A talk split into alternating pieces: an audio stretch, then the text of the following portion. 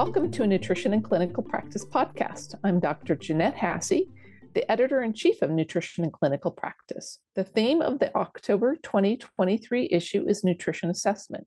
Today, we want to focus on a paper entitled Interprofessional Implementation of the Global Malnutrition Composite Score Quality Measure that's published in the October issue. So joining me today is the first author of that paper, Dr. Matthew Bechtold. Dr. Bechtold is a professor of medicine, Director of Endoscopy, and the Director of GI Ambulatory Services at the University of Missouri-Columbia.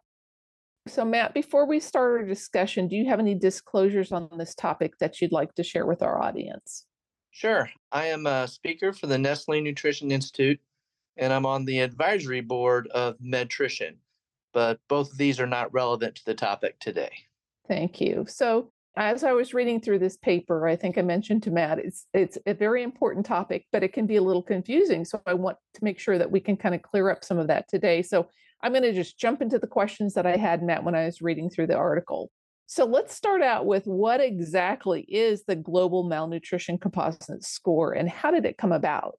Well, that is a great question. The Global Malnutrition Composite Score is a scoring system for improving quality in the identification and treatment of malnutrition in elderly patients admitted to the hospital for more than 24 hours. As we know from the literature, and likely from our practices, malnutrition seems to be underrecognized and undertreated, especially in the older patients that are at significant risk. If these patients are properly screened, diagnosed, and treated, we can get patients home faster while reducing costs associated with hospital stays. As for how this score came about, in 2013, the Academy of Nutrition and Dietetics, a consulting firm of Avalere Health, and many stakeholders started a Malnutrition Quality Improvement Initiative. An interprofessional toolkit was created to help in malnutrition quality measures. This Malnutrition Quality Improvement Initiative group developed, piloted, and validated 4 electronic clinical quality measures for malnutrition identification and treatment. These 4 measures were submitted to the National Quality Forum for endorsement and to the CMS for adoption. In 2016, the 4 measures were under consideration for CMS. The National Quality Forum and CMS recommended combining all 4 measures into one composite score. In 2021, the Global Malnutrition Composite Score was endorsed by the National Quality Forum, and in 2022, it was accepted by CMS for its hospital inpatient quality reporting program. The Global Malnutrition Composite Score is the first nutrition-focused electronic clinical quality measure and the first composite electronic clinical quality measure in any CMS payment program. In January 2024, the Global Malnutrition Composite Score can be voluntarily reported to CMS.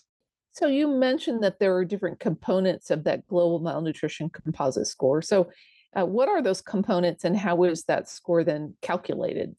The Global Malnutrition Composite Score has 4 distinct measurements for patients greater than 65 years old being admitted to the hospital. Each of these measurements is basically a percentage. The 4 pillars are screening for malnutrition upfront on admission, a dietitian assessment within 24 hours of admission if they're screened to be high risk, a malnutrition diagnosis placed in the chart, and a treatment plan for malnutrition placed in the chart. These are the 4 basic pillars. And when you're looking at percentages, you have to have a numerator and denominator. So when you the first pillar is screening for malnutrition. This is basically the patient screened over the total patients admitted. When you look at that nutritional assessment by a dietitian within 24 hours, these are the patients that were assessed by the dietitian within 24 hours over the total number of screened patients that were at high risk of malnutrition. And then if you're looking at the diagnosis pillar, the malnutrition diagnosis documented chart, this is the documented diagnosis of malnutrition divided by the assessed patients with malnutrition by the dietitian. And of course, the treatment plan is the documented treatment plan over the patient's diagnosis. So each pillar is built upon the one before that. Once you get all 4 percentages calculated, you take a mean of all the percentages. And this is your Global Malnutrition Composite Score. The goal is to get as near 100% as you possibly can, although that's a pretty lofty goal. In the beginning, when you start using this, you'll recognize areas that really need improvement, and you can emphasize and work on each individual areas to bring up the total malnutrition composite score. So you've mentioned this a couple times, but I think it's worth mentioning again. These are in hospitalized patients who are over the age of 65. So, I mean, that's pretty impressive that the Centers for Medicare and Medicaid Services, or CMS, decided to adopt this score. But what really is the significance of that as we are working here in our hospitalized settings now, thinking about this in 2024? CMS recognized the issues surrounding malnutrition causing poor health outcomes, increasing hospital stays, and increasing readmission rates. CMS also understands that we're not doing the best job at identifying and treating malnutrition. Although I wish we were, we're still not quite there. Therefore, like other quality parameters reported to CMS, the Global Malnutrition Composite Score attempts to improve these outcomes, which is better for our patients and may reduce overall costs. So how is that Global Malnutrition Composite Score going to be used in CMS health hospital quality reporting? And what are the benefits if a hospital chooses to report that scoring? Great question. Each hospital has some quality improvement parameters that they are required to report and some they can voluntarily report. Right now, the Global Malnutrition Composite Score is one of the voluntarily reported measures. At this point, the Global Malnutrition Composite Score can be used by hospitals to identify areas needed for improvement regarding malnutrition. The benefits right now are improving outcomes in your patients. So I'm going to add a question to that, Matt. So let's say that if your hospital decided that they wanted to start tracking this, can they track it and not report it to CMS until they get their score to a level that they feel is a good score? Absolutely. Right now, it's a voluntary basis starting in January 2024, so you don't have to report it.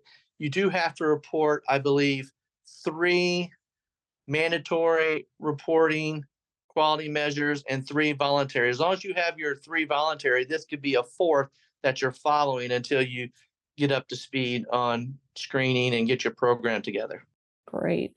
So the next question that comes to mind then is, how can our listeners prepare to use this Global Malnutrition Composite Score in their institutions?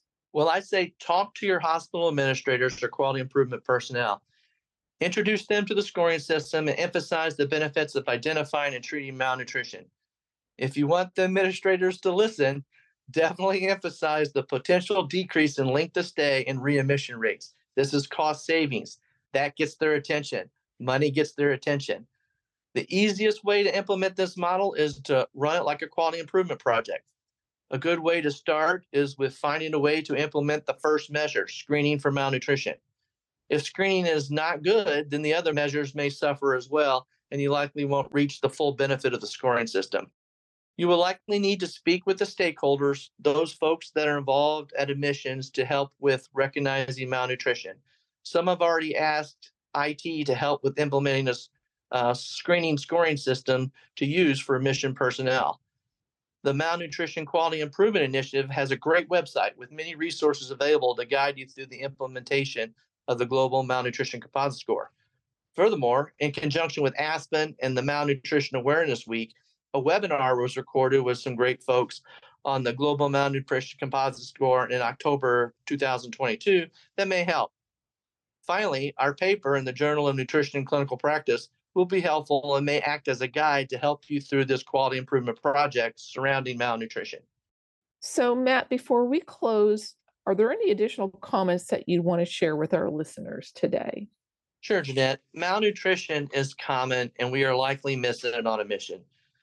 If we can identify and treat malnutrition in our patients, we can decrease length of hospital stay, readmissions, and overall costs. The Global Malnutrition Composite Score can help us in that endeavor, and CMS agrees. Let's take on malnutrition and improve the lives of our patients. I appreciate your insight into this complex, but very important topic. And so again, thank you, Dr. Bechtold, for sharing this with our listeners. And I want to invite our listeners to learn more about this topic as well as other papers on nutrition assessment in the October 2023 issue of Nutrition in Clinical Practice. Thank you.